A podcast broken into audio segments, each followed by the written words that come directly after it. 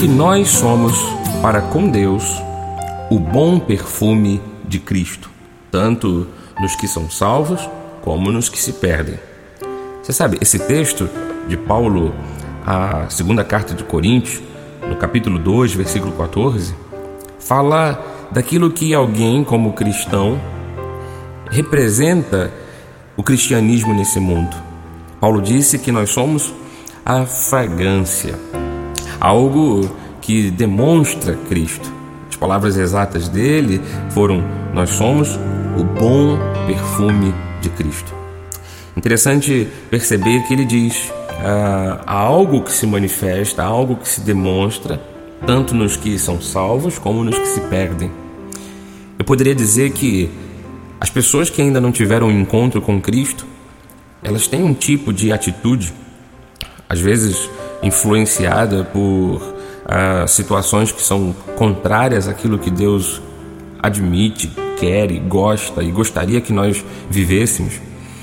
As pessoas vivem com uma certa atitude de acordo com o mundo, as suas ideologias e trazendo para essa figura de linguagem do texto que a gente leu na Bíblia, é como se elas exalassem um perfume, porém não o perfume de Cristo.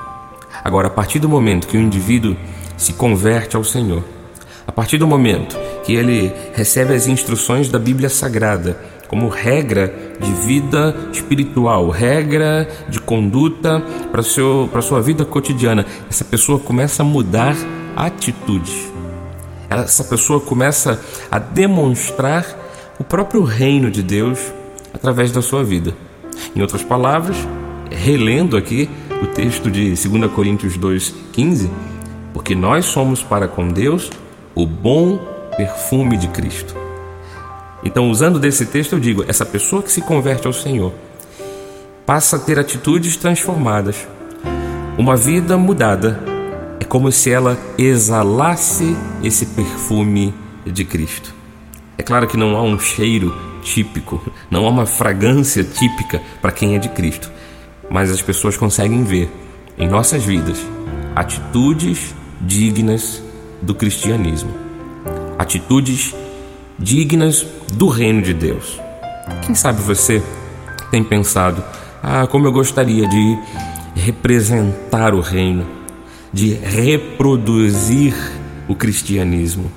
Peça isso ao Senhor. Vamos orar juntos?